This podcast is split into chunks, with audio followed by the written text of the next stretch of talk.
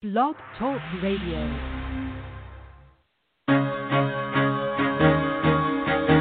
Carol the Coach. Sex, love, and relationships. We talk about it here. Carol the Coach.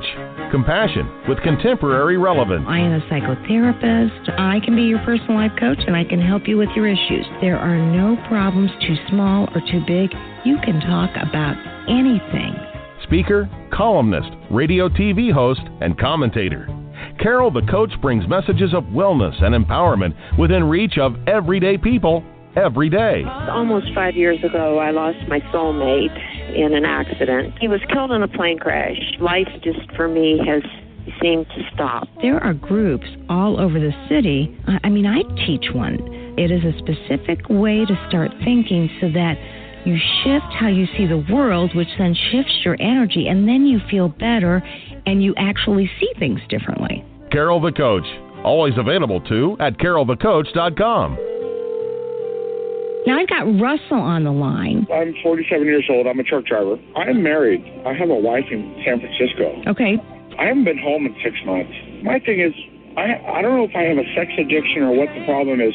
Why do I want what I can't have? And as mm-hmm. soon as I can have it, I don't want it anymore. You're right on target when you say, I don't know if I have a sexual addiction. Well, guess what? Yes, you do. And you know what? That's my specialty, Russell. So you're at the right place. Continue. I meet women online, and, and I'm in a different part of the country. Mm-hmm. I, I travel all 48 states, so I love sex. I hear self esteem issues. You never felt good enough and you didn't feel like you were getting what you should have then, and you're reenacting that now. Do you want to change that about yourself?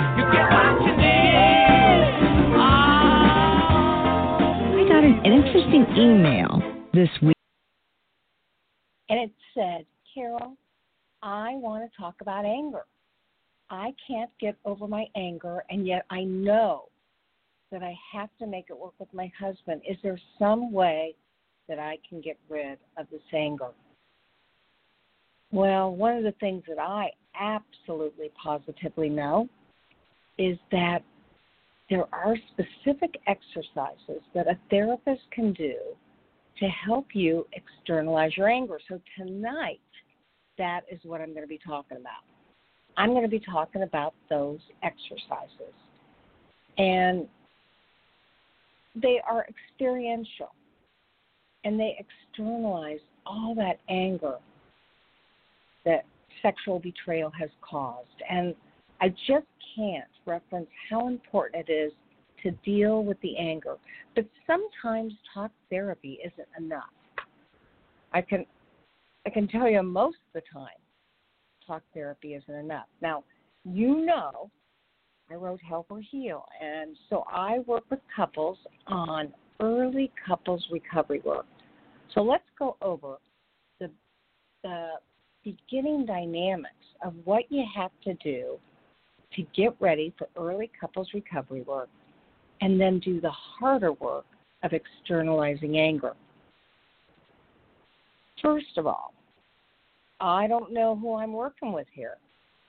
If it's somebody that just has experienced discovery for the first time, or the second, or the third, but if somebody has not been in good recovery, then it's important for the addict to have at least 90 days of absolute recovery. That means they need to be working a program, they need to be going to groups, they need to develop a fellowship, um, they need to do whatever it takes to get into some good recovery and begin to understand their sex addiction. And while that 90 days is occurring, your therapist, who should be partner sensitive, if you are a partner with you, to begin to create safety and stabilization. And when safety and stabilization occurs, what you're going to be doing is educating, being educated about sex addiction in general. Now, what do I mean by that? Well, there's certain things that I talk to my clients about from the get go. So I always say, okay, when when a sex addict calls me or a partner calls me and they want to work on recovery skills for their sobriety, and they also want to help their wife or whoever the partner is, I say come in together. I want to meet you together because I want you to know who's going to be working with the addict.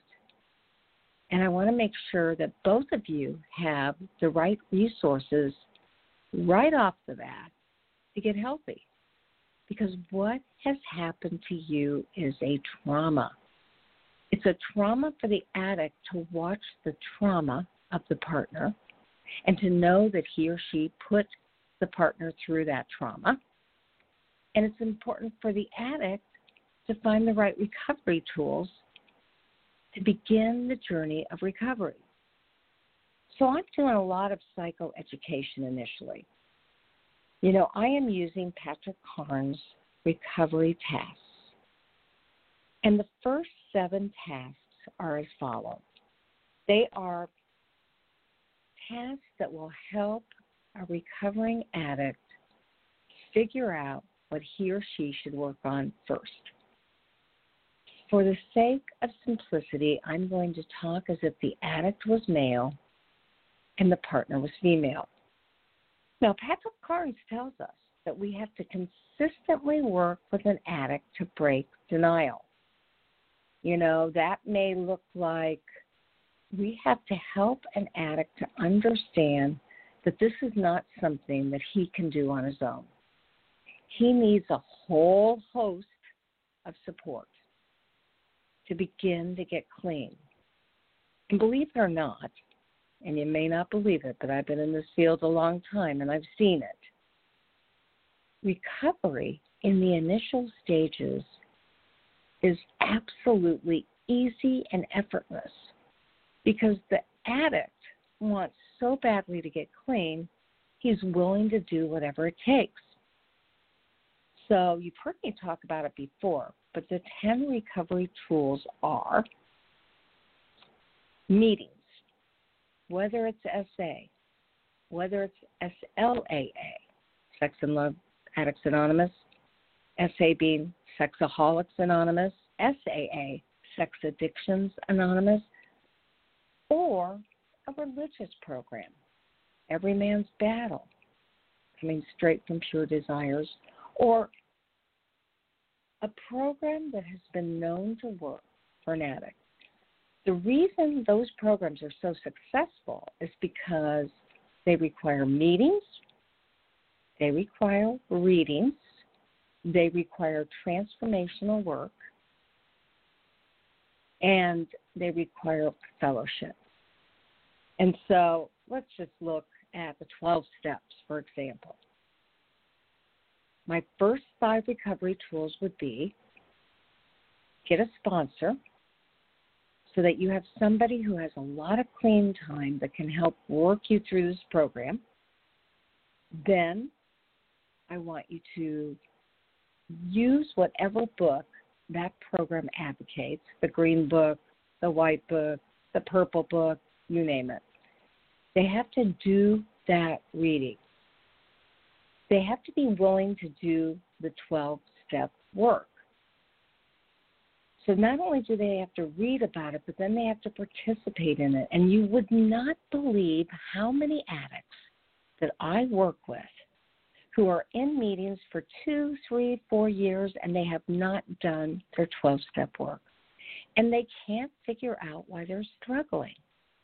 They are struggling because they haven't done the internal work, the transformational work that will make them healthy. So that is uber important, as well as they have to begin to develop relationships with men in that program. Now, I don't advise men to have relationships with female sex addicts. So I want the men to have relationships with other men in their group whereby they have their phone numbers and they call them or text them at least three to five times a week. Sometimes that's to check in. How are you doing? How's your recovery going? Hey, it sounded like you had a really hard time with your wife. How are things today? And then it's also to receive. I'm struggling. I had an urge to drink today, and I have promised my therapist that I will not drink. It lowers my inhibitions, and I seem to be doing okay with my sex addiction, but drinking is another story. So you get the gist. The first five tools have to do with that camaraderie, that support, that fellowship, and that learning. The next five tools include going to a certified sex addictions therapist, getting yourself into, if at all possible, a sex addicts therapy group, praying, meditating, or journaling. That's one tool. You pick at least one of those. Accountability tools like Covenant Eyes, GPS, polygraph tests, and then reading about addiction separate from the group you may be participating in, but that helps you to understand that sex addiction is a brain disorder. It involves brain chemistry. So when men say to me, Well, I'm masturbating, but I'm not looking at pornography, I say to them, You are not protecting your brain because if you're masturbating, you're opening up your brain to all the visual images you've seen in the past. And as one very wise sponsor said to his sponsee, you might want to consider abstaining from masturbation and seeing if that doesn't increase your recovery work. Okay, that's the 10 tools. And when they move in and out of those 10 tools, I am breaking that denial and saying, you need to get back into them. And then that second recovery task really is about understanding your addiction. And so, what books are absolutely essential in helping you understand that? What podcasts give you the information you need to get clean and to stay healthy? The third task is surrendering. Surrendering to the process, the process that I just talked about. And it means embracing it. You know, earlier I said that it's a piece of cake for recovering addicts in the first three months because they so want recovery that they love the support, the education, the psychoeducation that they're getting. Now, after that first three months, it gets more difficult, but I just want to tell you that they've surrendered to the process. The fourth task is to limit damage. And that means they get rid of their electronics or they get a flip phone or they do daily check ins where they report to their wife how they're doing. And that accomplishes the fifth task, which is really to establish sobriety. What do you need to be sober? You need to do all your tools, but do you need to stop drinking? Um, if you don't think drinking is an issue, do you need to stop driving by specific places that trigger an urge or a craving. What do you need to do to establish sobriety? The sixth task is to really work on your physical integrity. Get those STD tests. Have your family, your wife, your partner, get her test. Make sure that you're safe physically and then begin to do the physical work to restructure the body so that you're putting good things in your body, you're eating the right foods, you're beginning to exercise, you're taking your vitamins, you are creating a whole new person. And the seventh task, again, is what we talked about in the first five tools. It is really creating and maintaining culture of support. Now, those first seven tasks come from a book called Facing the Shadows, the best workbook on sexual addiction that there is. Again, written by Patrick Carnes. I may sound like I'm a Patrick Carnes junkie, and that is because I am. He's the father of sex addiction. He has the illness. He's a PhD. He has trained us all. And he has done research to substantiate that these are the things that you need to do. Then, once the 90 days have been established, if you're lucky enough to have a partner, I want you to negotiate how you're going to share the truth with her. Now, I say that with the caveat that if for some reason she does not want a formal disclosure, that process by which she learns everything about your addiction, that is her choice. But in working with partners, we really advocate for that because the addict lets go of all of the secrets and the partner knows exactly what she's dealing with. And in 95% of those cases, at least this is my experience, that disclosure makes her feel safe. She hears all the bad things. She establishes what she needs to feel safe. And that's almost, well, it's with me, it's always um, followed by a polygraph test. I know you don't think polygraphs are admissible in court, and you're absolutely right, but they help to keep an addict clean. They help to establish safety, and they help to substantiate that the disclosure gave all the information. Okay, you should never use words like never and all, because certainly I've worked with many an addict who down the road remember something unconsciously that they had forgotten to share in the disclosure. So I help them navigate that so that they can again establish more truth. All right, so 90 days, formal disclosure, followed by a polygraph. Now, you as a couple are ready to work, but not in couples therapy. Things are way too fragile you are way too new at this to expect to jump into heavy duty couples work. But we do early couples recovery work. And what is that? Well, if you've read my book, Help Her Heal, an empathy workbook for sex addicts to help their partners heal, you know what it is. It's all the skills that I talk about in that book to begin to develop empathy. And that, in and of itself, is so important. It's so important in establishing that foundation of truth and trust, authenticity, and honesty. You know, that's where it's at honesty is the antidote to addiction. Honest.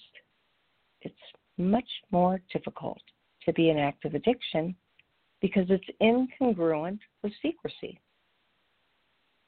So we do early couples recovery work. Now, for some of you who hate to read, I have an alternative. It's on my website, Sex Help with Carol the Coach, and it is the online course help her heal. It's me actually going through the book with you, giving you the homework, and really helping you to help her heal. So it's a nice alternative to reading the book. The book is cheaper, but the online course, if you ask me, is like working with me for 12 sessions. It's over. Oh, 15 hours of me talking and um, really working diligently to make her heal. And I know that that can be important, so I'm going to talk more about that later. It looks like I have a call. Hi, this is Carol the coach. What can I help you with? Oh, I'm your guest for the show tonight. This is Allana Pratt, intimacy coach. Thank you for having me. Allana, it is so good to have you, and I am thrilled that you're you're making it tonight. I actually had you down for next week, so when I saw that you called, I thought, I bet you that is one of my guests.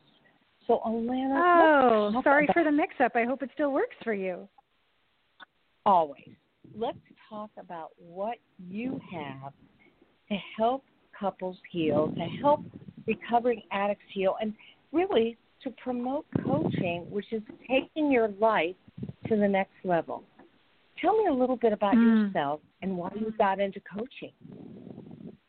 Well, thank you for asking me. And I've just been a little bit eavesdropping before I came on live, and I just love what you've created to help her heal and really taking people through these steps. And I love that empathy is at the root of what you're you're sharing.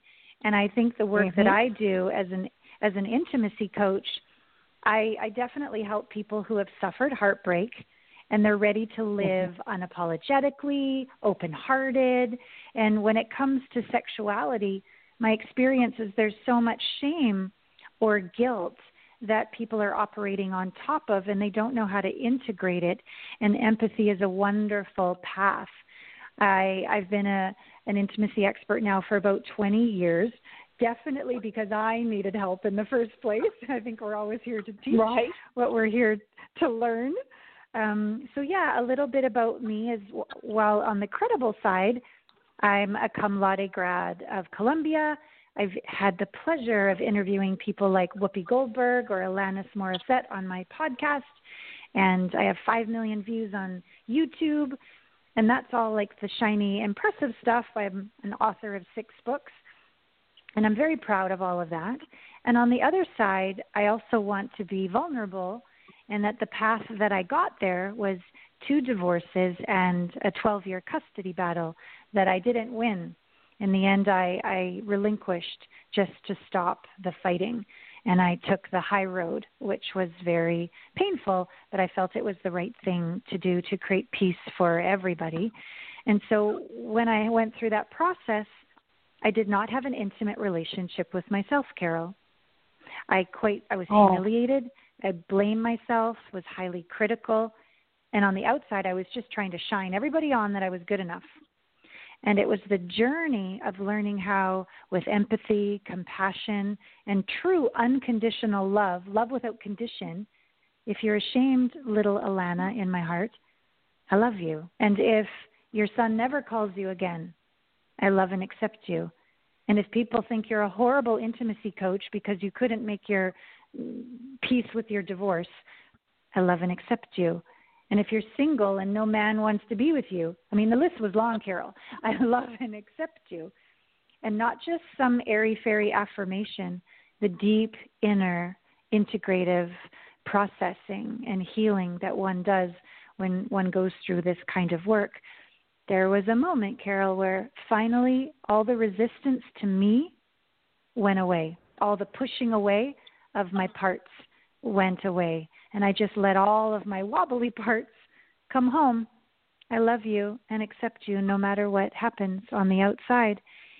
And I'd say it was like a direct experience of home, oneness, wholeness. I still desire to improve. I still have a lot of drive to create.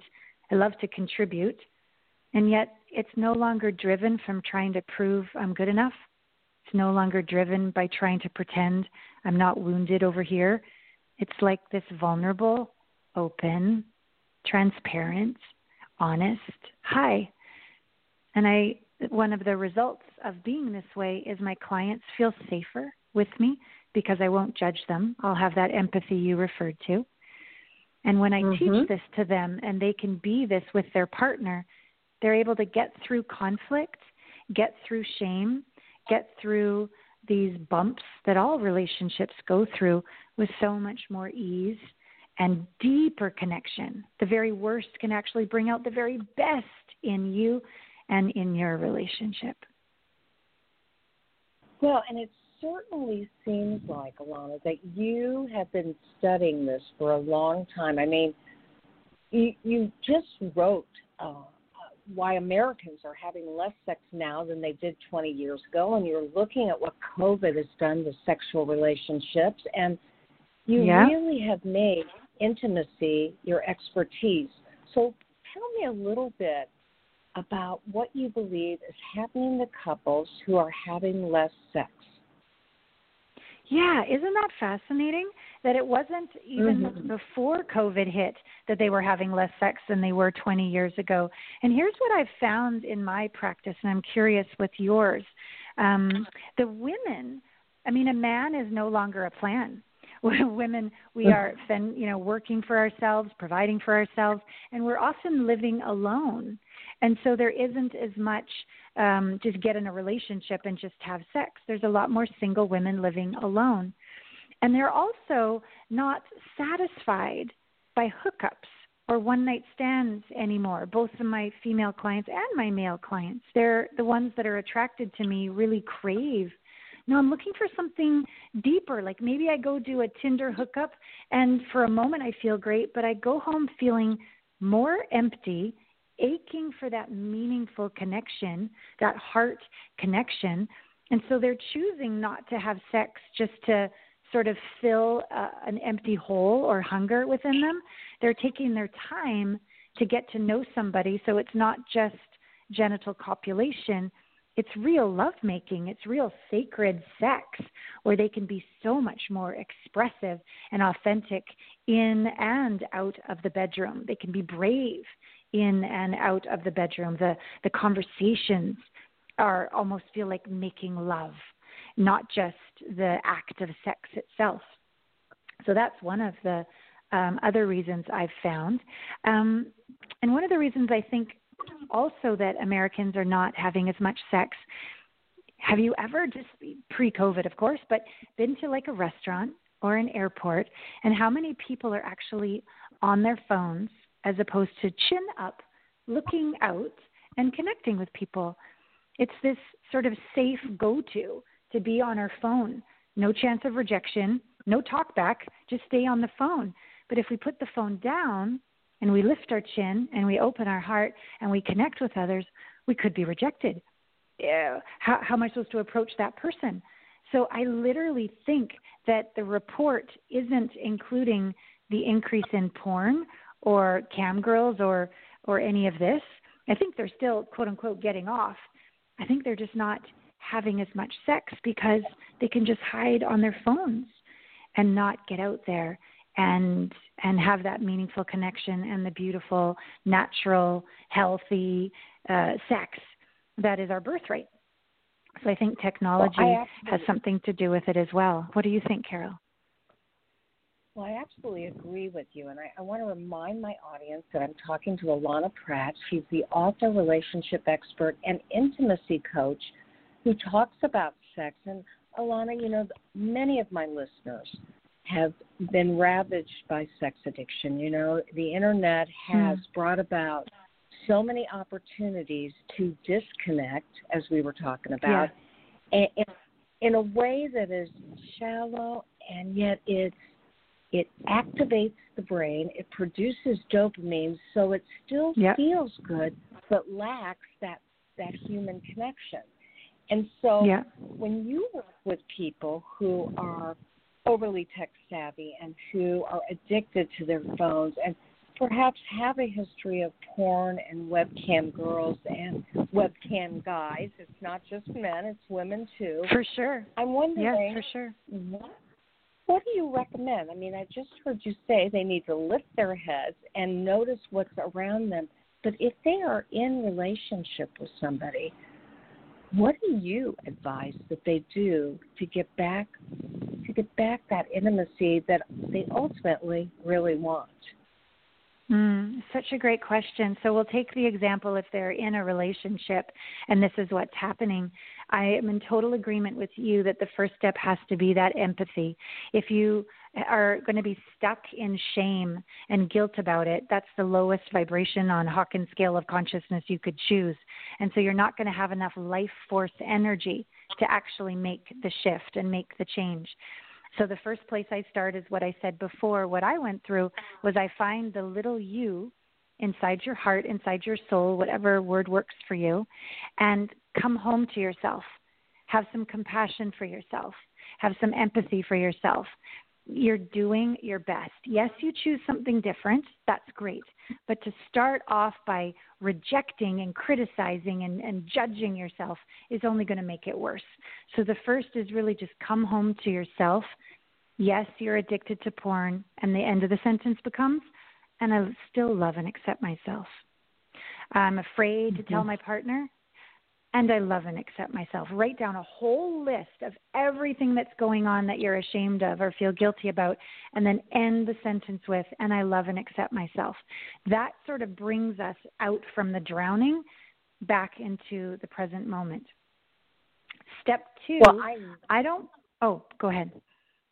Well, I was going to ask I call those realistic affirmations where you actually identify what you're working on or what you don't feel good about, and then you affirm yourself. I love. Uh, what was your affirmation again? Yeah, I, and um, I, yeah, and I love and accept myself. Mm-hmm. Whatever the truth is at yeah. the beginning, and I love and accept myself. Yes. I know, and people don't understand that it is the way we talk to ourselves that can make all the difference in the world. So you are suggesting that addicts and, and betrayed partners alike, no matter what has happened to them, if they begin to look at themselves, really accept their own um, imperfections, but also the fact that they are important human beings, brilliant and beautiful. I, I know you wrote the new book, Finding the One is BS, Becoming the One is Brilliant and Beautiful. So you are mm-hmm. a person that really believes in affirmations. Yeah, and I really believe in the core fundamental relationship that I believe is is the building block of all successful relationships, which is that relationship with ourselves. And mm-hmm. you can mm-hmm. expand that relationship with yourself to the relationship with the divine, God, the field, whatever word works, so that you're not alone on this journey. You're co creating with a power, a higher power that has your back. And yet I believe that power is gives us free will. So if we say, I suck, that's a low vibration, and the low vibration is going to be returned, and so it is.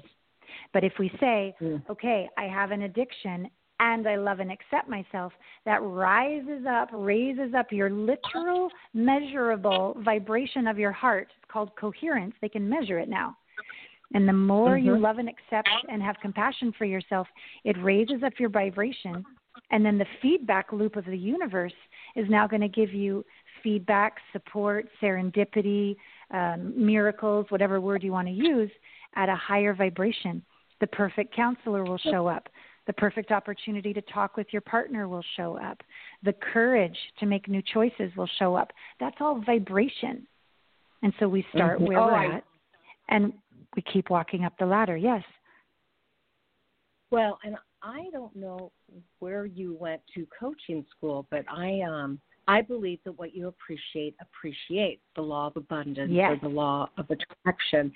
And uh, the president of the coaching school that I um, attended was Bruce Schneider, and he did a book called Energy Leadership, and it is exactly about we have to, as human beings, elevate ourselves by raising that vibrational energy. And and I was just telling my listening audience a couple of weeks ago, a Deepak Chopra um, exercise to do that is when you have a negative thought, you use the acronym STOP. STOP is S, stop the thought, and then it's O, I'm sorry, it's T. Take three deep breaths and smile.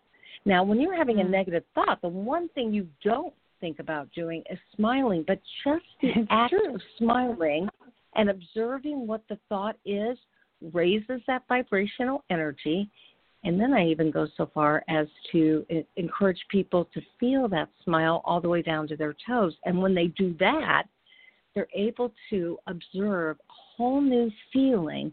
And then P stands for proceed. Proceed with care, compassion, and love.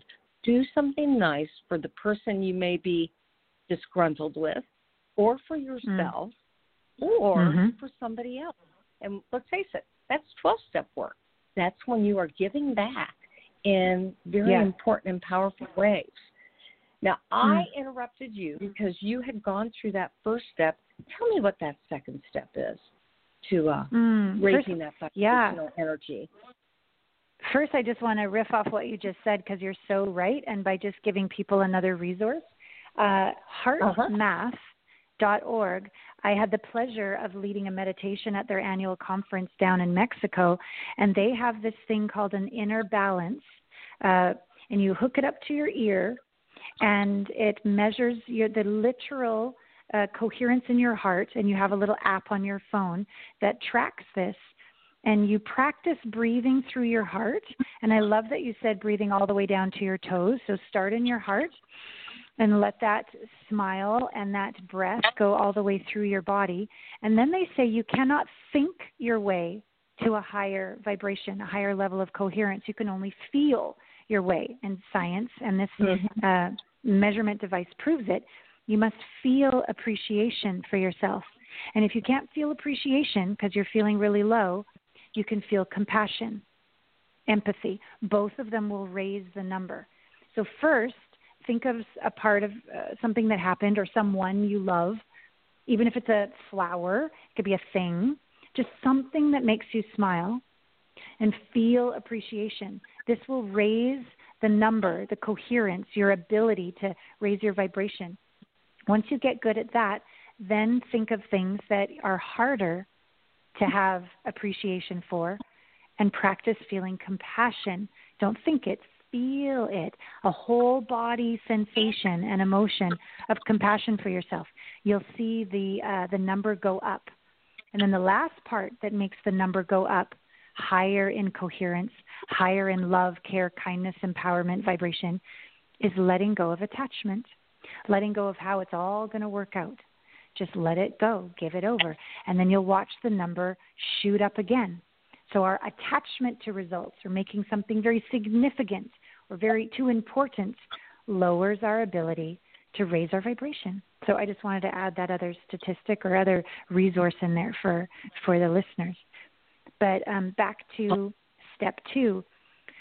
Once we've come home to ourself and we have truth, taking total ownership, total responsibility, and meeting ourself with compassion and empathy, and I still love and accept myself, this raises us up to take an action. And every situation, I believe, is different.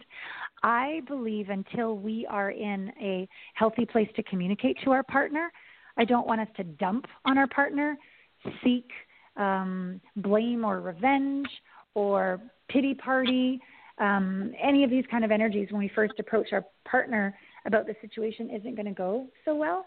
So whether this is right, wrong, good, bad, it's just what works for me is to first seek help from an outside party, somebody like you, somebody like me, a counselor that can help us take the next step into understanding what's going on, healing the wound, and beginning new uh, new actions so that by the time we do communicate from our partner, we're centered. We don't need their approval. We're not hiding in shame. Our heart is open, and we learn how to communicate about this with with uh, with our partner.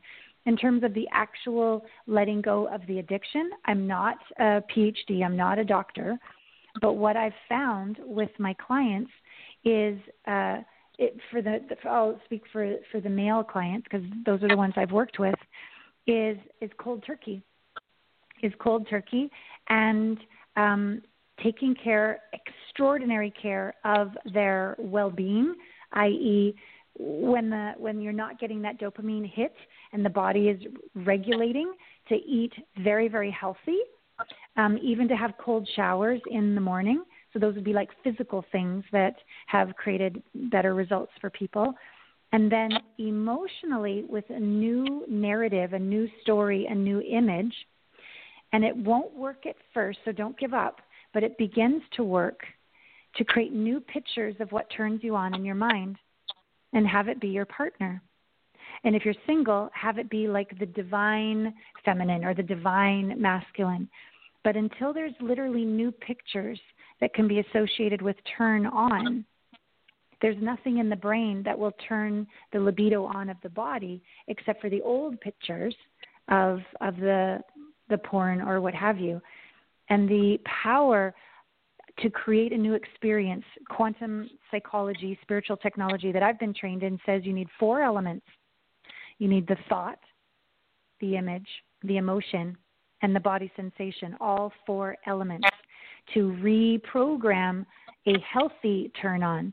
And so if you're with a partner that you love and you choose to heal your relationship and have it turn into thriving intimacy, you would be practicing seeing, feeling the emotion, feeling the body sensation, and thinking, I'm so horny for my partner. I'm so turned on by my partner. I'm so opened wide by my partner. I'm so enlivened uh, by my partner. And, and you just keep moving in that direction, that on a physical and uh, brain level, that has created um, positive support for my for my clients who are coming out of that first initial difficult detox when their body, their brain, their hormone receptors are all rewiring. And during that period, uh, an accountability buddy, uh, a daily accountability buddy, is so important. Someone who would never shame you and who has your back and believes in you, like that daily check in, that empowering check in that you're amazing, you got this, uh, is very, very important, as well as the coach, therapist, or doctor that's supporting you through that process. And then step three would be communicating with your partner. And this is not from coaching school. This is from actually being the head of Toastmasters at a club for many, many years. And we did these things called table topics. And it was extemporaneous speaking, and then somebody gave you feedback and they taught us all about the sandwich. and it works with uh, all communication, I believe, is great with a sandwich. You don't just lead with the big information and dump it on someone because they tend to get defensive or feel blindsided. And so the idea of of setting up a sacred conversation, a special dinner, a special walk, something I really want to talk uh, from my heart with you about. And then the first piece of bread on the sandwich, let's say, you speak authentically about gratitude. I want to thank you for, if you're in a relationship, for the years of you being my partner. I want to thank you for the wonderful conversations we've had. I want to thank you for your grace when I make mistakes and your forgiveness as I clean up my mess and make up for the damage done. Something authentic that's that's gratitude or appreciation driven lowers their defenses and raises the vibration of the conversation and raises that coherence that we were talking about in the heart. And then you go to the middle of the sandwich. And I always like to ask permission first. May I speak from my heart? When you give somebody permission to receive a message, they feel honored and not blindsided. So you ask for the yes. May I, may, may I tell you what's on my mind? But I like even more, may I speak from my heart? Because it helps you to stay in your heart when you're communicating, not trying to do it right, look good, re, you know, not have rejection, which is where the mind often goes. But the heart will speak with truth, kindness, honesty, compassion. And when you speak the truth, uh, um, something I want to tell you that I've been struggling with is such and such, um, an addiction, a sex addiction. And then just take a beat. Take a beat. Don't keep talking at them. Let them take it in let them have their experience. And if they freak right out, you can say, You have every right to feel this way. I acknowledge how you're feeling. Or if they say, Tell me more, you can say, Thank you. Thank you for your grace, for listening, and share more.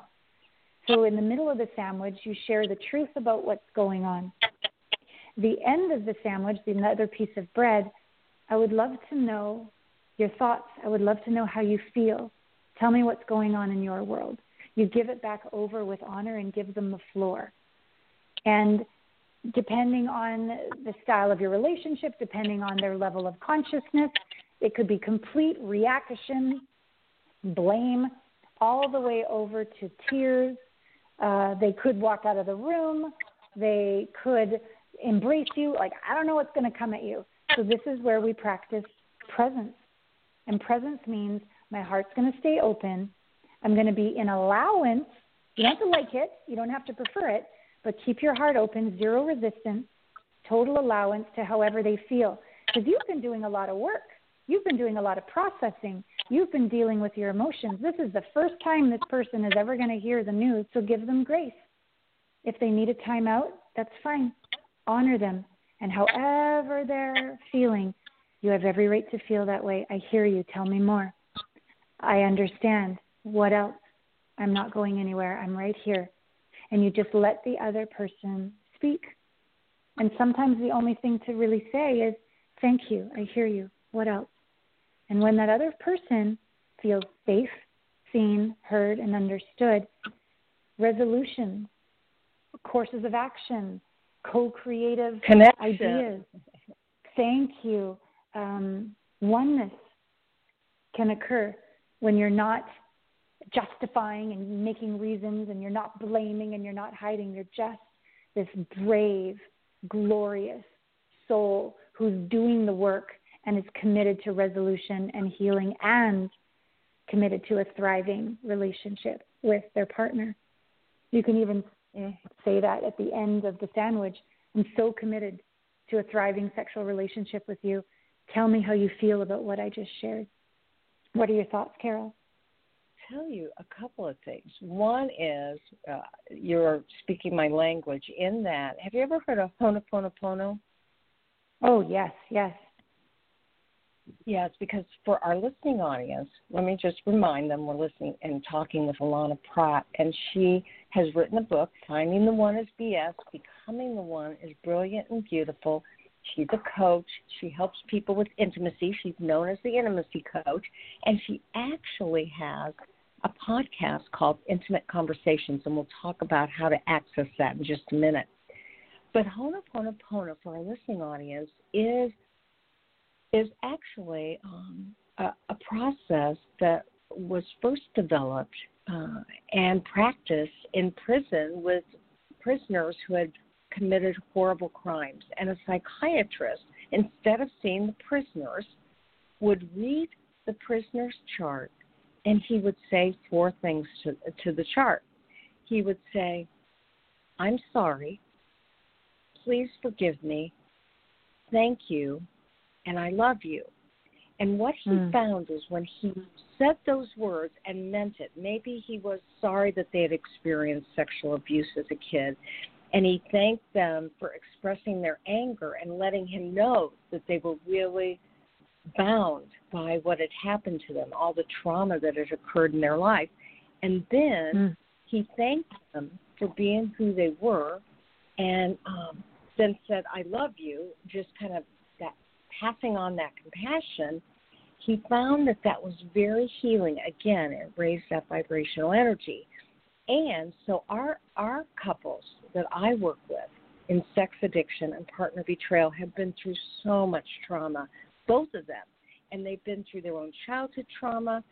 The addict has yeah. traumatized the partner. The partner feels betrayed. Maybe she's had past betrayals and when you quietly to yourself say those four things, again called the Ho'oponopono method, it is, it is healing because it raises that vibrational energy and it brings down that defensiveness, that rationalization, that justification, all those things that people in guilt and shame tend to feel. So I'm loving yeah. your bullet points. I'm wondering, do you have a website or something where our listeners can find out more about this methodology. Mm, thank you so much. It's my name. So Allana Pratt is spelled A L L A N A P R A T T dot com. From there, you can access my podcast, as you said, Intimate Conversations, my YouTube channel by the same name. There's lots of books there. There's lots of guided meditation, and also an intimacy blind spot uh, assessment most of the people that are on the personal growth path I find to be quite intelligent, uh, committed to lifelong learning. And if they could have figured it out themselves, they would have. But that's the thing with blind spots. I can't see mine either. I have two or three coaches, even though I have a lovely coaching practice. Uh, in all you know, all humility, I can't see mine either. And so when there's a process I take you through to go, oh, I thought that this was the issue but it's really this is running the show. Sometimes the truth first pisses you off before it sets you free. It's a bit of a okay, it's deep, it's deep. And yet you can take your power back and you have clarity and direction on how to heal perhaps a pattern that's been sabotaging you your whole life. Mm, that makes so much sense. And I love that obviously you're a master at helping people to understand what they personally can do themselves, not only to help another person, but to make themselves feel better. Because you and I both know that a person who's going to be successful has got to feel good about who they are. And it's hard yeah. when you've committed sexual betrayal um, actions against somebody to feel good, and yet that's what recovery is all about. And uh, that's why we really we implore people to get into a good recovery program, find a coach who can help them actualize their potential, and of course seek good mental health therapy as well as psychiatric therapy if if they need more than coaching or counseling. Yeah. So I yeah. noticed that you have a mission to end human trafficking. Can you share a little bit about that? Because that is so um, that is so purposeful in today's world. So share a little bit mm. about that. Thank you. The more I've learned how to sit in my own darkness, my own shadows, face my own demons, learning how to love the parts of myself that I only knew how to hit with a two by four and shove in the closet in the back of my heart. Once I learned how to do that, I started to have the courage to face some of these issues that we're dealing with on the planet. And human trafficking, seeing um, bodies as commodities, uh, really hurts my heart. And before, I didn't have the capacity to look into the darkness and do anything but blame the perpetrators and feel pity for the victims, and that's not going to do any good. And so, as I've grown as a, as a coach, grown as a woman, I'm able to see, and this is like a trend in my practice, how the very worst can bring out the very best in people. The stories of human trafficking, or the stories of being raped, or uh, the stories of since five years old and, and an uncle or an aunt or a priest or whoever it was taking advantage of of people these are most of my clients that they've gone through something like this and there's it's a completely different point of view to have somebody say to you i'm not going to pity you. I am so sorry what happened. So sorry. And what if you are one of the most warrior priests, warrior priestesses of the light out there, and that this happened be- and you got through it because you're that resilient and that strong, and we can integrate this so that it can bring out your greatest bravery, your greatest resilience, your greatest light, and your greatest ability to heal your own self and heal others and give back to humanity, the very worst could bring out the very best in you. And this is what happens with my clients. And so this is the work I like to tithe to different human trafficking organizations. Uh, there's an organization I'm doing a workshop for called Safe International and Moms to Moms. Some refugees over in Europe who the camps are well overrun, but they've been able to find these ways to bring the moms and the children together and have them live together and create new lives after being you know trafficked or deeply deeply abused. And so i love to be able to support the people that are on the front line by giving away workshops to my clients or, or other couples or singles to help them in their life and then i donate all the money to the different nonprofits who are even better than i am at addressing exactly what to do on the front lines in the world. And then lastly, I would simply say I really am grateful for my courage and all of the people that work to to change the planet for their bravery to be able to look at be the light in the darkness and shift the world so that bodies are seen as divine temples and sex as seen as sacred and natural and not something to manipulate with. And that remembering that you can't feel forgiveness if you haven't first been betrayed. You don't know what night is unless you know what day is. So to not get stuck in the victim story of what happened to us, but see it as the, the context to take us to the other side of the polarity and evolve as as as a consciousness eh, for humanity, um, for the planet. Yeah. Well, that, those are some big goals and some big missions, and you know, obviously, you have a lot of diverse talent, and I just wish you the best. I'm I can see that you're making a huge difference in the lives of others, and when they go to your website, Allana Pratt, they'll get to see the six books that you've written, and you know, I just can't thank you enough for sharing your wisdom and your positivity and you're very inspirational. So you keep up this incredible work. We need intimacy experts, and we all know that starts with us. Mm. Thank you, Carol, for your beautiful acknowledgement, for the privilege of being on your show, and for all that you do every single day for the world, for your clients with this show. It's been such a pleasure. Thank you so much. All right. You take care and tell Amanda I thank you too. I will. I will. All right. Much love to you, Carol. Thank you so much. Good night. You too. Good night.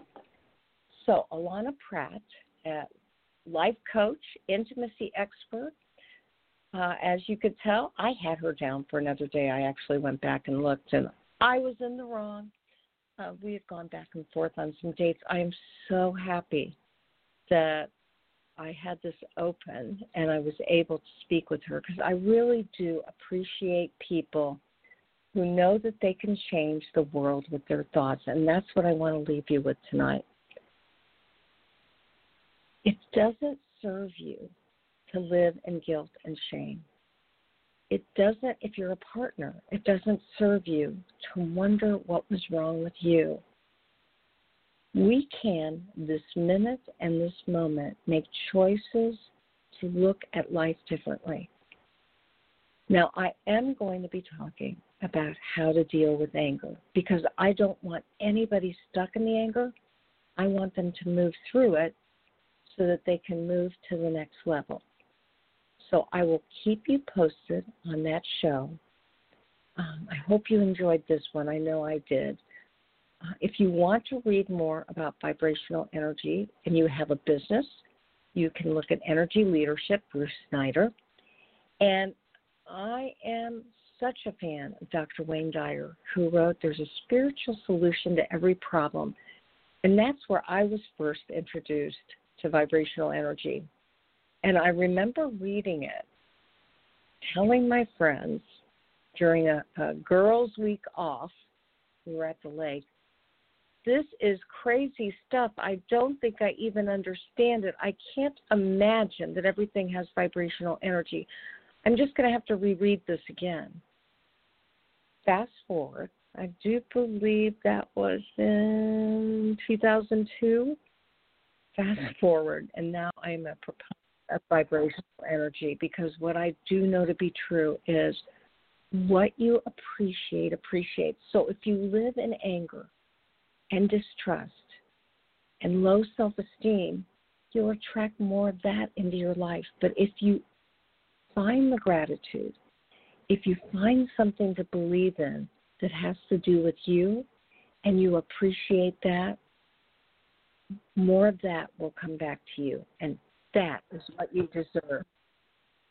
So, every show, there'll only be one of you at all times. And I fearlessly want you to have the courage to be yourself, appreciate what you are, and we'll catch you next week for more sex help with Carol, the coach.